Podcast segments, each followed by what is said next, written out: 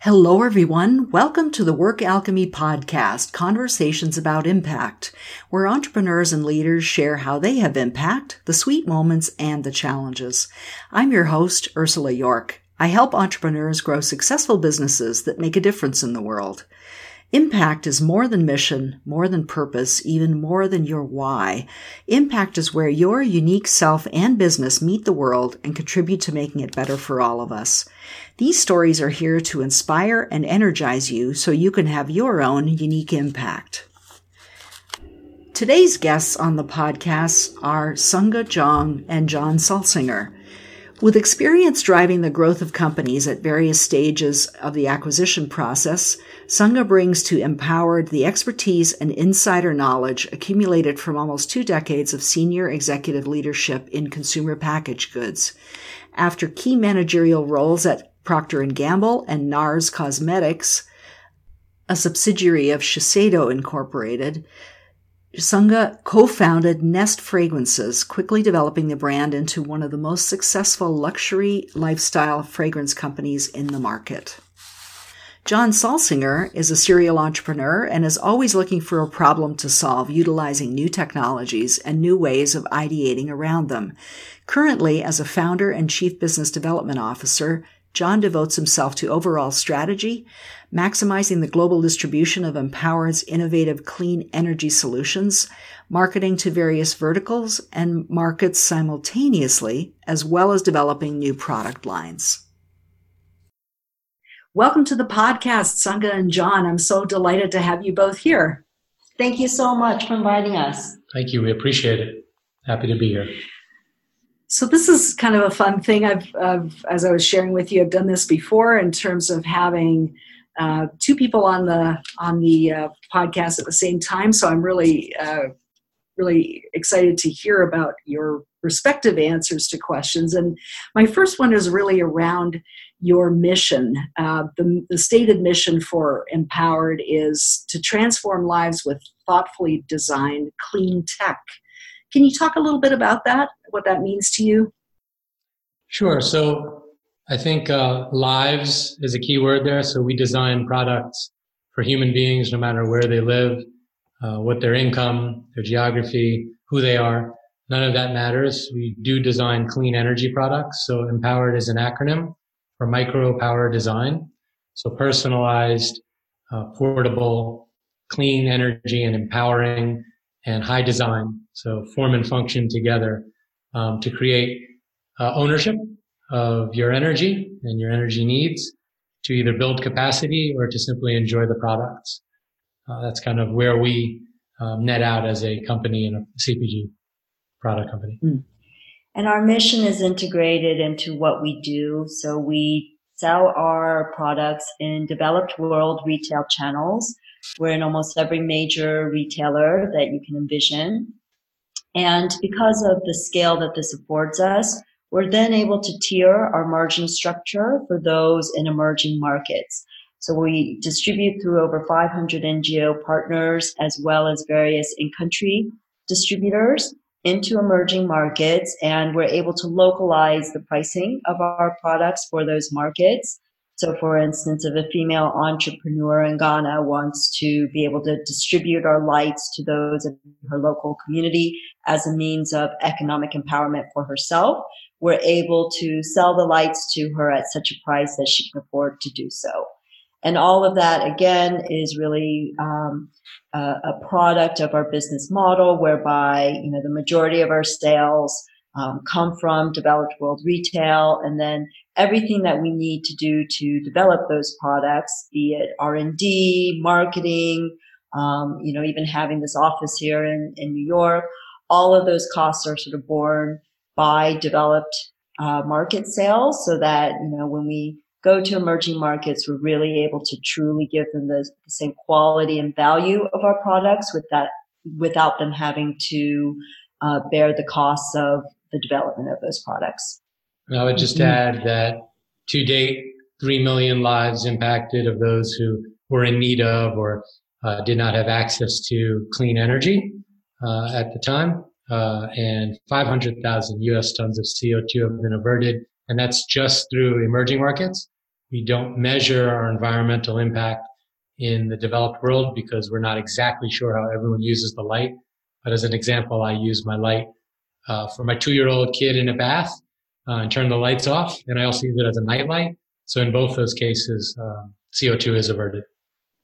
Yeah, that's great. Well, uh, there's so many things that you just said that I want to explore a little more deeply, but I let's start with the business model. I it's so interesting the way that you've created this kind of uh, model where your where the developed world your developed world customers are really they're the ones who are in the position of supporting the r&d and and uh, developing new products so that you can price the other price for the developing world at, at a lower cost. And uh, how does how does it how does that work in terms of uh, big, because consumer products usually have a pretty narrow margin. So how do you make that work?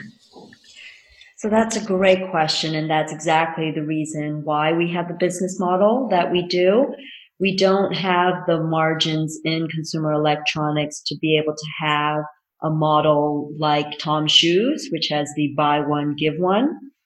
Mm-hmm. Um, but through this tiered margin structure that we've created, we want to really uh, inspire other companies who are coming up with innovative resource solutions to real world problems to recognize that there is a way to uh, do well by doing good um, so a little bit more specifically in terms of how all of this works, you know, we sell through traditional retail channels. In that case, all a consumer has to do is really purchase one of our products and uh, by the scale of the business operations we have with these retailers, you know, again, that goes towards helping fund the company, our R&D efforts, our production costs, etc.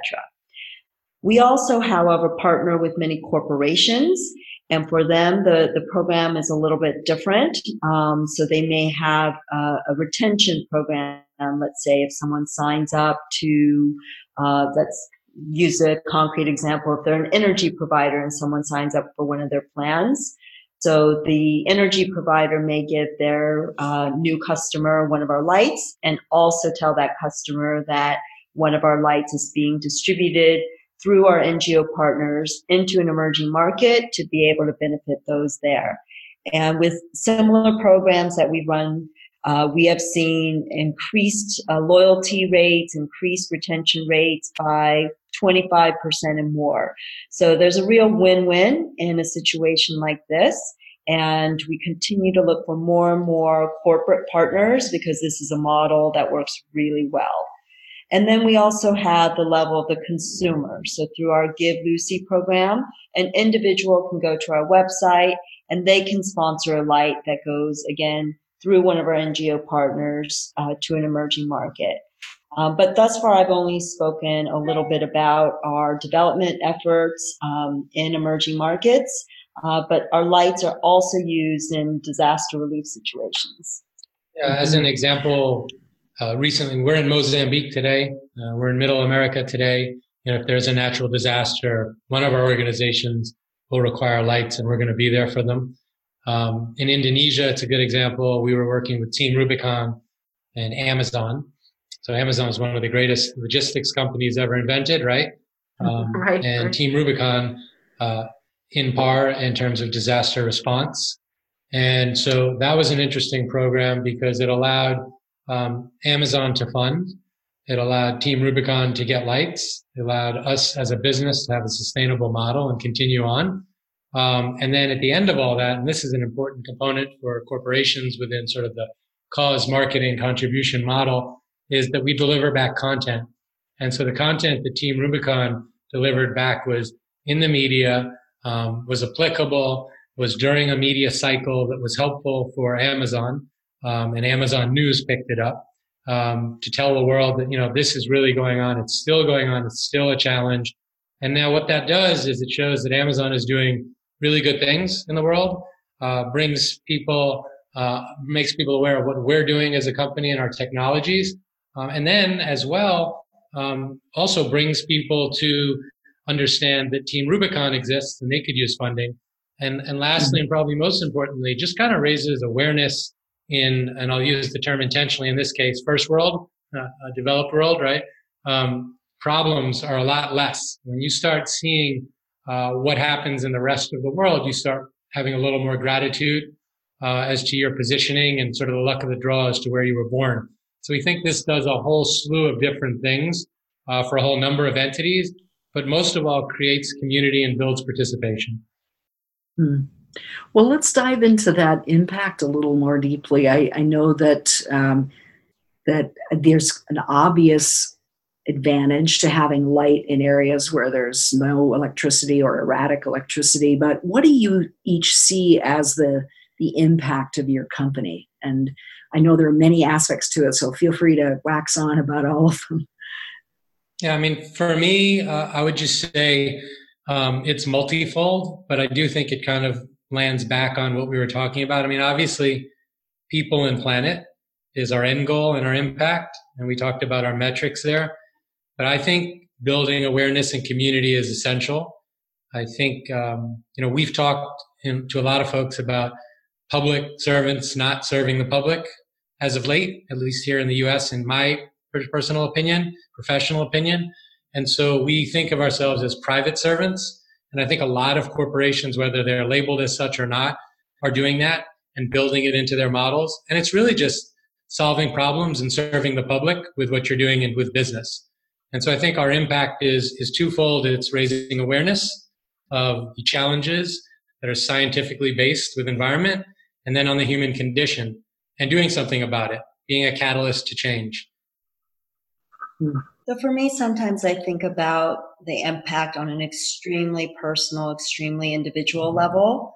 Um, and that's when it really resonates for me, especially on those days when business can be challenging because like any, you know, entity, uh, we have our ups and downs too when it comes to the actual, you know, day to day running of the business. Sure. Um, but on a very individual level, there are particularly, you know, uh, there are a few stories that resonate with me particularly. So, you know, anything having to do with uh, women's safety issues. So, if our lights can help uh, a woman avoid violence, if she's in a refugee mm-hmm. camp, uh, if she's just trying to go to and from a latrine, uh, that means a lot to me. And right yeah. now, uh, we are working with a nonprofit called IDE, in Bangladesh on a program whereby we are going to be incorporating solar lighting into latrines and then also affording those in that community individual solar lights so that they can go safely to and from the latrines. Um, I hmm. mentioned this as an example because I grew up in poverty. We didn't have running water and we had a latrine. And I remember even as a child just being afraid to go to the restroom and so this really resonates for me as a really powerful use of our lights. Um, also in the area of, of children's education, um, you know, our lights help children study at night. And we have this incredible story from Kibera of a young boy who uh, was never able to study at night because by the time he got home, helped his mother with the chores, with the other children in the household, it was completely dark. So with our solar light, he was able to study and he has ambitions to become an astronaut one day. And oh, why not? You know, children should sure. be able to aspire to whatever they can, you know, dream of. And um, that is tremendous to think that by uh, creating a product that you know allows him to tap into his potential and work hard, that you know we could be uh, helpful in helping him achieve his dreams.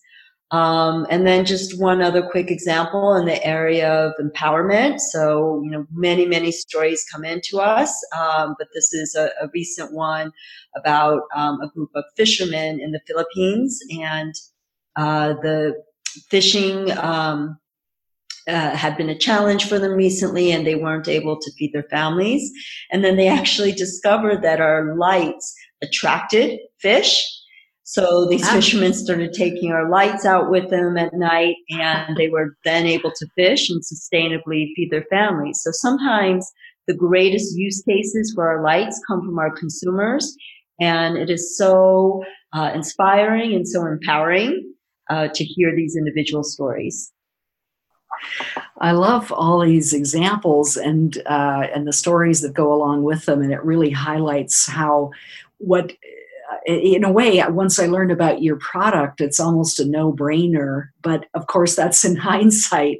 Um, you know the vision of, of you john and and your co-inventors of being able to bring that to life um, is what what makes it such an elegant solution. And um, so i know that um, you're involved in in all these aspects in the developing world and uh, also, Sunga, I, I saw an interview of yours that you talked about how your products can help change behavioral mindsets with respect to alternative energy sources and conservation. Is that true in the developing world as much as the developed world? Absolutely.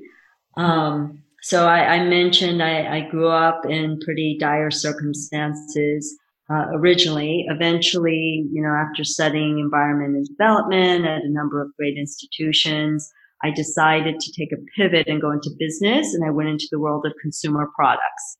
Um, and I started working for Procter and Gamble, kind of understanding consumer behavior. And I came to Empowered a few years ago, and um, I came because it seemed like the perfect combination of focusing on consumer products while also having a real impact. And uh, since I've been here, it's been incredible to see, you know, how our products are uh, so well designed that you know we're able to affect lives, you know, even here in the U.S. So we we concertedly sell through retailers um, to populations that may not naturally gravitate towards alternative energy sources.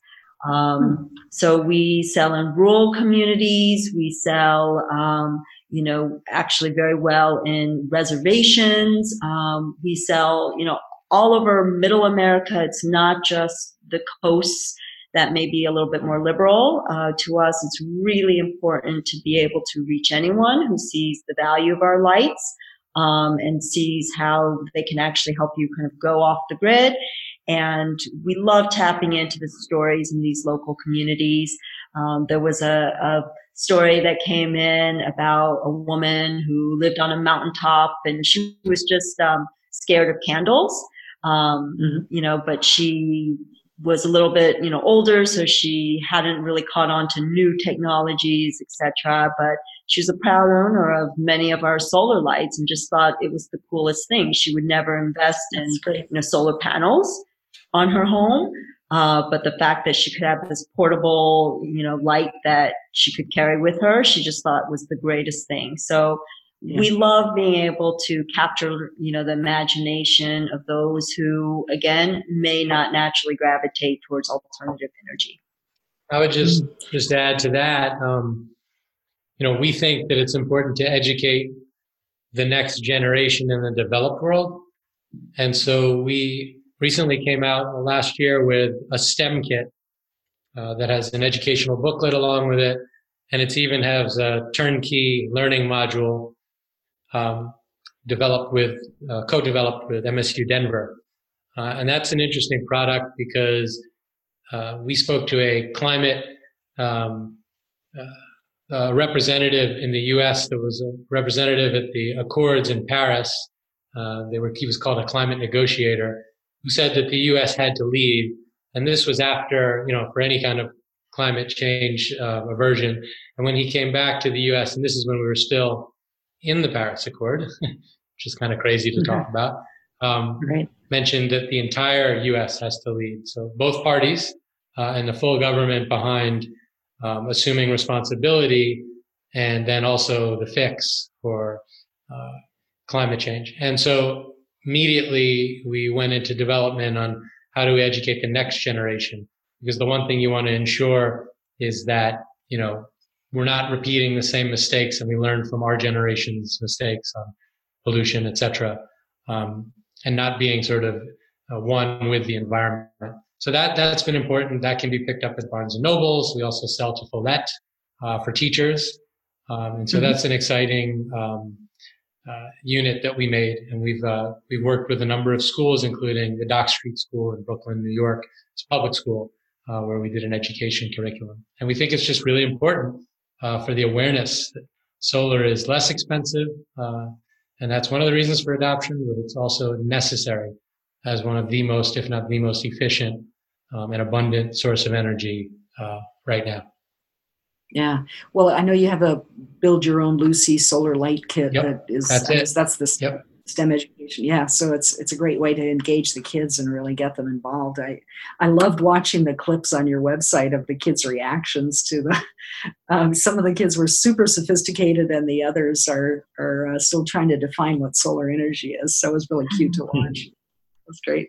Well, your model is to is to partner with nonprofits and I mean, you're in 90 countries around the world, so that's not a small undertaking. Is to I, I know you've been involved in disaster relief after the hurricane in, in Puerto Rico. Now Mozambique is one that people have not heard much about, but I know I do some work in Southern Africa, and it's been devastating for people. So, how do you make it all work in the context of of just trying to get to these places and and uh, distribute lights and how do how do you get make those partnerships really effective?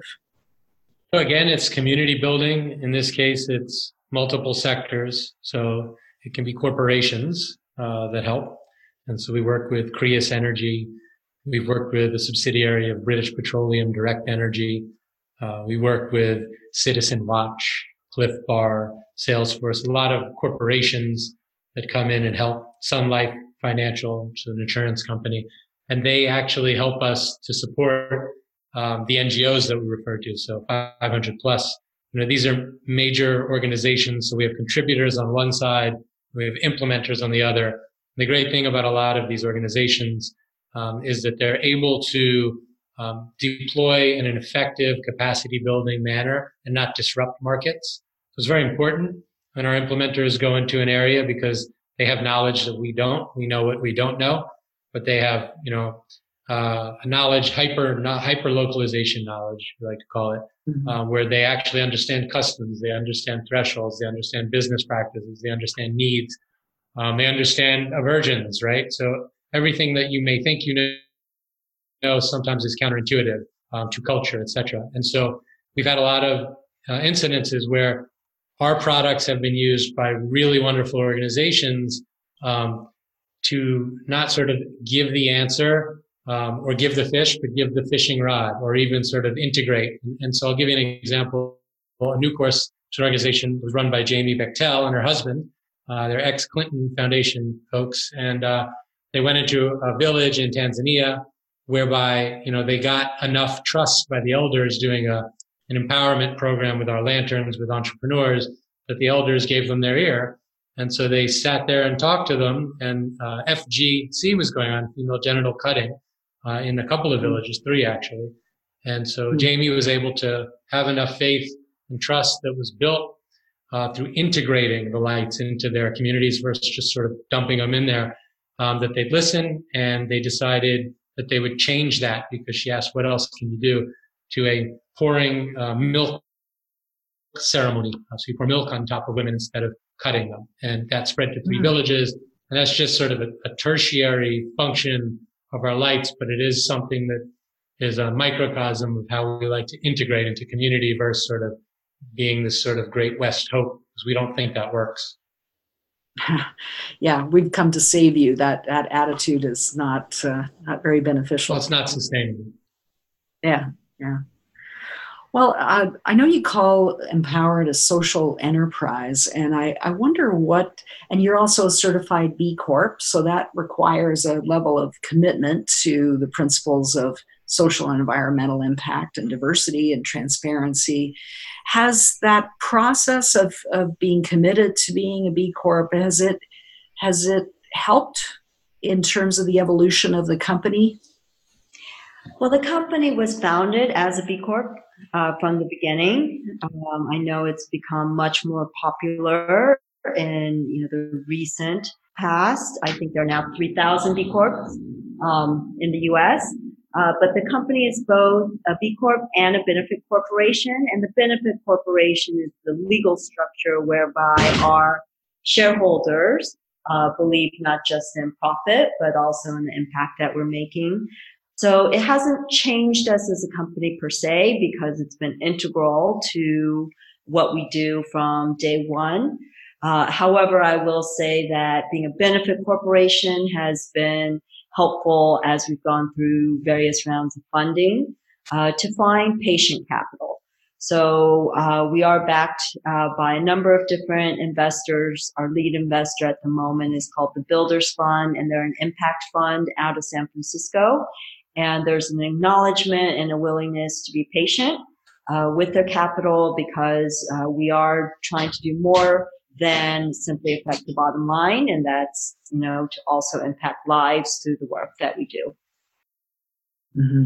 Yeah, it's an important role that investors play if they can see the long game and really uh, be aware of building out a company that is growing based on these principles. It's not about immediate uh, financial returns, although that's certainly a significant part of the equation. Would Would you agree with that, or is it? Uh, do you do you see that companies that are impact focused that are are um, doing what you're doing that you need more time and leeway in order to develop that? I think these days, growing any brand globally uh, requires some patience. Um, CPG, especially if you're in brick and mortar, but especially if you have an impact metric. I mean, both Sung and I have actually invested our own money into the company. Um, mm-hmm. And CPG for listeners is consumer packaged uh, goods. Consumer packaged yeah. goods. Anything you sort of hold inventory. It's not a software solution. Um, so you know it's challenging, um, and it takes on sort of a whole new um, approach when it's not in a local neighborhood and there's interconnectivity globally, digitally.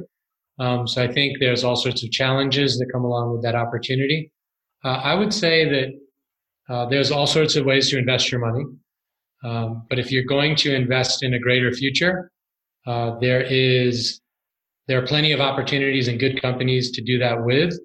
That um, you don't lose the investment return, uh, and you get to help the planet. But that is, you know, more challenging than I don't know, put your money into like a derivative program. Um, there is a difference, right? And so I think uh, the way we look at it personally and professionally, and I think our investors do as well, is that we're building and investing in a better world um, and equality. And that's very important to all of us. It's not, uh, and this includes our investors, it's not just um, an investment. Uh, it's literal and figurative, but it's literal. We're putting our money where our mouth is. And an investment necessitates a bit of altruism when you're trying to change the world. Um, and at the end of it, uh, sure, um, it's an investment and there's a return. Um, and as you said, sometimes it requires more patience, but I think it becomes easier along the way because you know the end goal is twofold. Um, and then along the way, I'll, I'll be frank with you, you know, we get attention because we're helping. And no matter who our vendor is or who our retailer is, people generally innately want to be good, want to do good, want to help, want to have meaning in their lives. And so in sure. that sense, there are advantages actually to doing good, leads to doing well. Mm-hmm. Well, I'd, I'd, love to talk with you both about leadership. And uh, I'll start with you, John, with a question about a co founder becoming uh, a really a, an important aspect of the leadership in a company. I, as as you know, we were um, all at the the Momentum Summit last week, and one of the speakers there was absolutely who was not an entrepreneur, was absolutely not a founder, was absolutely adamant that founders cannot be the ones to grow a company, and I take some issue with that. I actually had a, a, discussion with him in one of the sessions about that, but I'm curious about your perspectives, both of you, on that because you're you're a co-founder, John, and Sangha. You you came in and and you have the role of president and CEO. How do you think that works? How do you think that works well? Because you've managed to obviously make it really function well for Empowered. All right, so a couple of thoughts. It's a great question. So in this context, I would look at founder as a social construct. I actually don't think it has a ton of meaning, meaning, except for the fact that you were there in the beginning.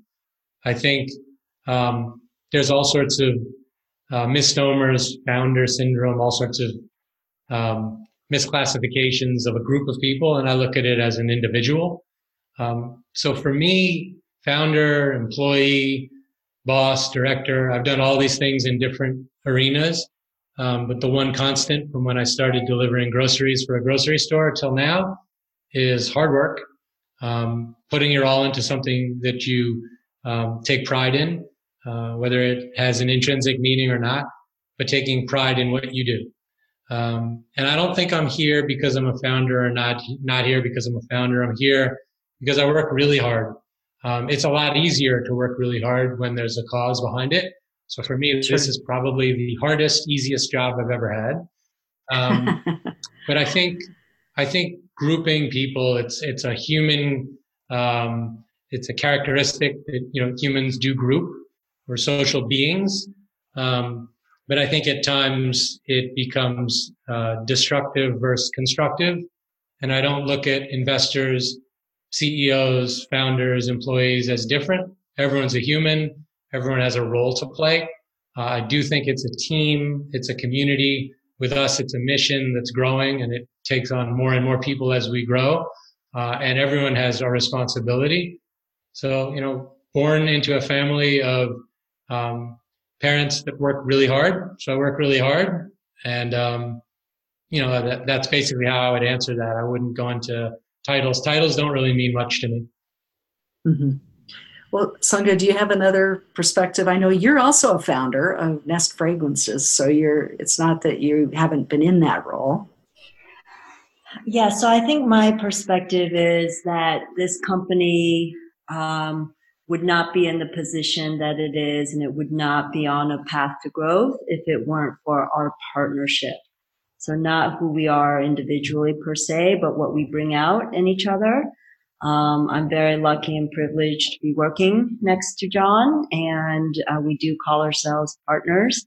And um, it is um, so rewarding and encouraging and inspirational to work next to him to uh, be a part of what he created and to be able to add to it collectively and together.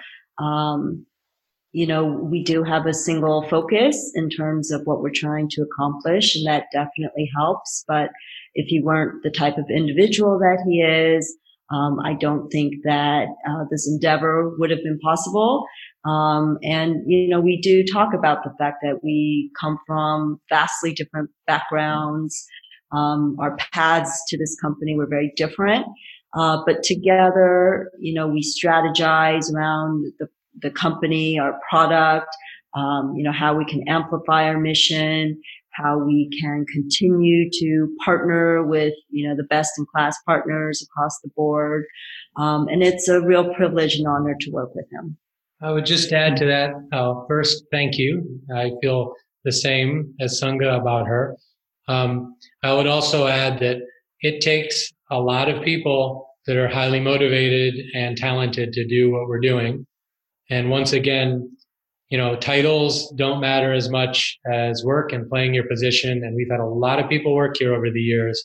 And every single keystroke, we like to say, creates impact just because of the structure, how we've built the company.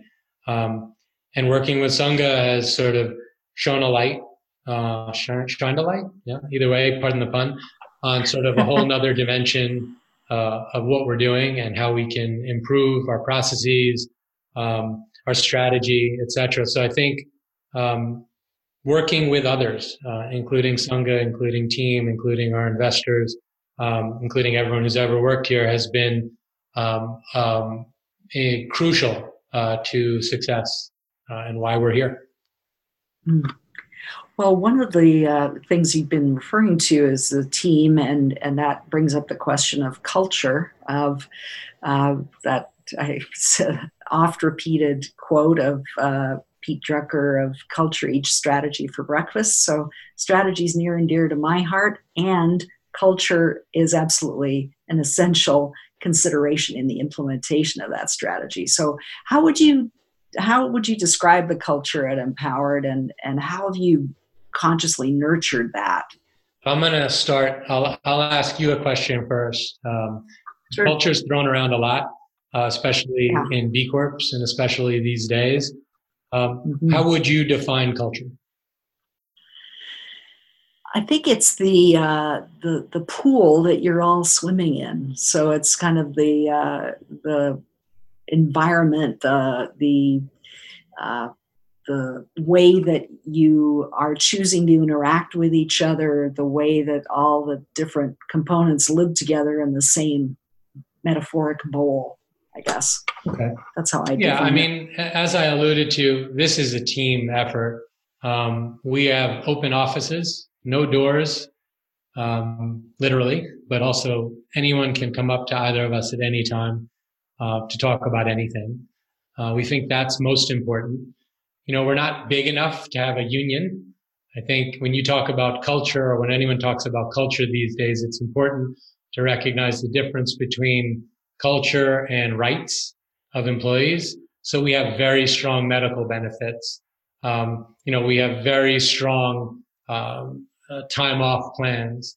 Um, if anyone has extenuating circumstances, we're always there to help, etc. And I think that's really important.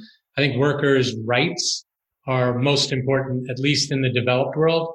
And I think that the elimination almost entirely of unions in the United States and the replacement of HR is an interesting, um, but not talked about aspect of, I guess, you know, replaced by culture, um, mm-hmm. where I think there's specific um, fundamental rights that have to be um, adhered to by employees, employers, excuse me, and ensure that people are in a work environment that's safe, um, that there's no prejudice, right? That there's no um, nothing going on that's egregious. And in this culture right now, that's become very divisive politically, it's even more important to have an open, honest, eclectic, diverse culture. So to me, that's most important. So communication, transparency, um, and rights.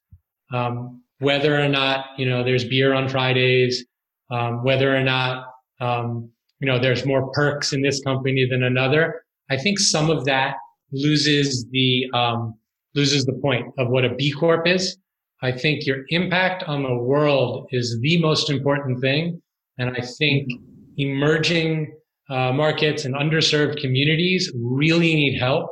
And to try to do that while emphasizing uh, developed world employees that are pretty well off in in startups um, doesn't always delve uh, well together. I will say that we are completely um, homogeneous with our employees um, and enjoy each other's time, but we all work really hard. And I think the most important thing I could say about our culture is 80 to 90% of our employees, when you talk to them, ask them why they're here. It's not for beer on Fridays. Uh, it's because of the mission. And so our culture is, um, I would say, a, net result of working for a cause and a purpose that everyone feels proud of. Um, I think that's most important. And, you know, I don't want that to get lost. And the impact you have to 3 million people. Um, we're 21 people in our office. And mm-hmm. that to me, um, feels really good. Um, and I think it does to the team as well.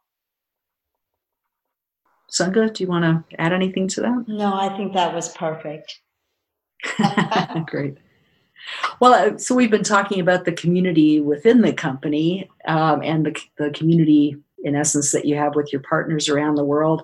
What about your immediate community? Because the company's based in Brooklyn, New York. Is there a tension there because your work is mainly uh, in other parts of the world, or how how do you see your role, the role of the company in the community locally? Yeah, I mean, once again, I'll just add. I don't mean to be so controversial, um, but human beings, right? Um, humans live everywhere. We happen to be here.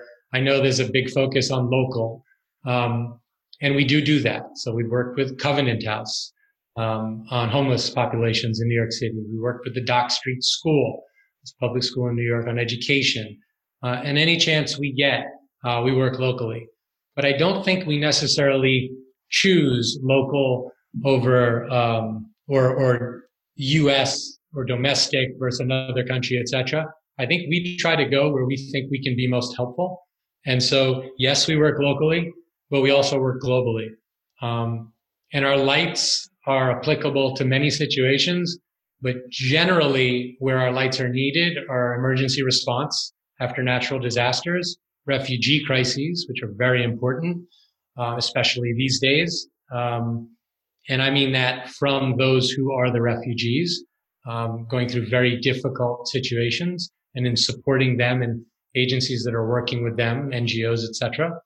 Uh, another area where I think the public sector has not uh, stepped up appropriately and humanely.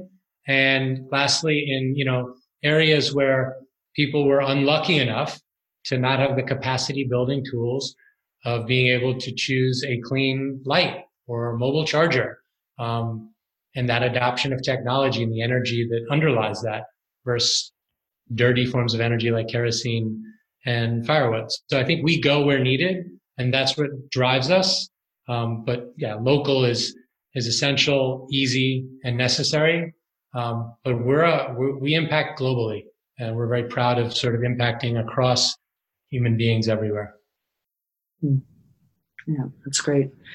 Well, I feel like there was there were several things in what you just said that we could dive into further, but I just want to be um, uh, you know mindful of of uh, not keeping you all day. But um, I uh, the last question I have before we get to the rapid round is really around how you manage your own energy each of you in the growth of a company like yours we all when you're committed to a larger mission it's tempting to get swept up in that and it doesn't necessarily always mean great practices for self-care and wonder if you have particular things that you do to keep your energy up.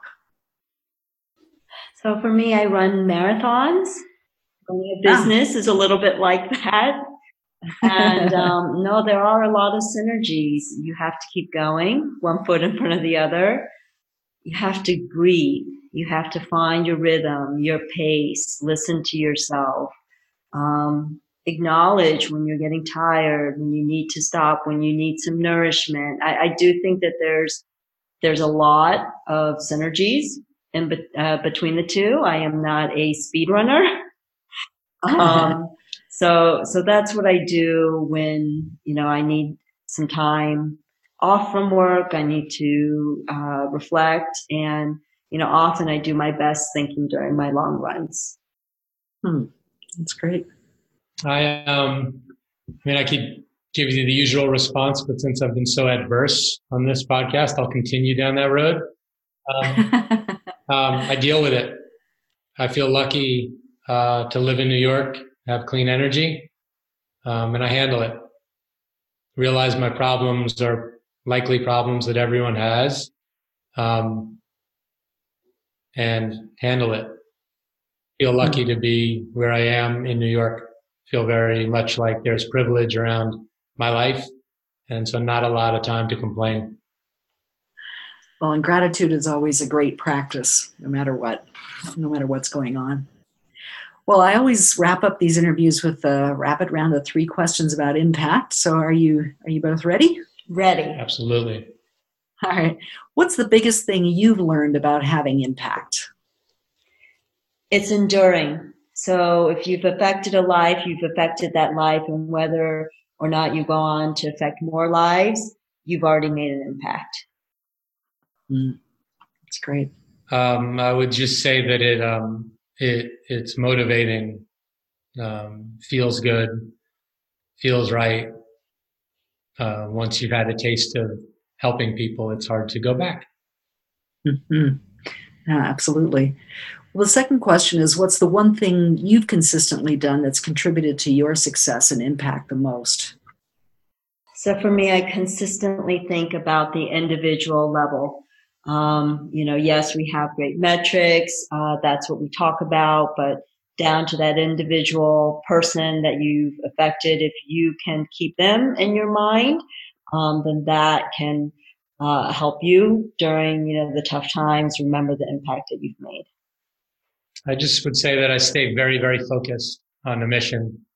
Um, no matter who I'm talking to or, or what we're talking about, I find a way to bring in our mission and create community. And that in itself is uh, helpful as a social being, um, not only for the person I'm talking to, whether it's a vendor, retailer, organization, corporation, um, or myself. Oh, great. Well, the last question is what's one insight or piece of advice you'd each share with another business owner saying, I want to have more impact, I want to make more of a contribution? I would say to keep talking. Talk to those around you who have been in this space, who want to be in this space, form those relationships. There's so much support you can garner uh, from those who have a, a like-minded uh, desire to have an impact. And, you know, for us, those relationships have been key and we continue to, you know, converse with anyone who wants to talk to us about our work. and um, it has been invaluable to our growth. I would say be brave, be fearless, allow that, uh, your mission, um, once you've identified it, um, to bolster your confidence, to bolster your drive. Um, you know, if you really believe in what you're doing, um, there's nothing better uh, than that as a personal motivation incentive. It's better than any business book you could ever read. Um, belief in what you're doing. That's great. Well, Sunga and John, thank you so much for joining us today. Uh, you have an, a really unique business model that you're making work in a way that's impacting lives. And thanks for sharing the stories of individuals that have been so affected by what you've been doing and uh, and how it's making difference a difference in communities. So thanks for thanks for being here. Thank you for having us. It's been a pleasure. Yeah, this was incredible, and we cannot do what we do without you uh, and others like you. So thank you. Much appreciated. So if people want to get in touch with you, what's the best way for them to reach you? Mpowerd.com. That's M P O W E R D.com. That talks about our impact. You can buy our products and thus participate in our model. And you can even simply buy a light for someone who needs it through one of our 500 NGOs. Hmm, that's great. Well, thank you both for the work you're doing in the world. Thank you very much. Amplifying that impact. Join us for more episodes. Subscribe to the Work Alchemy podcast on iTunes or Stitcher Radio so you'll know as soon as new episodes are available. You can even help spread the word. Leave a review if you like what you've heard. Thanks for listening. Until next time, for ongoing support so you can have your own impact, Join our community of entrepreneurs like you by liking the Work Alchemy Facebook page.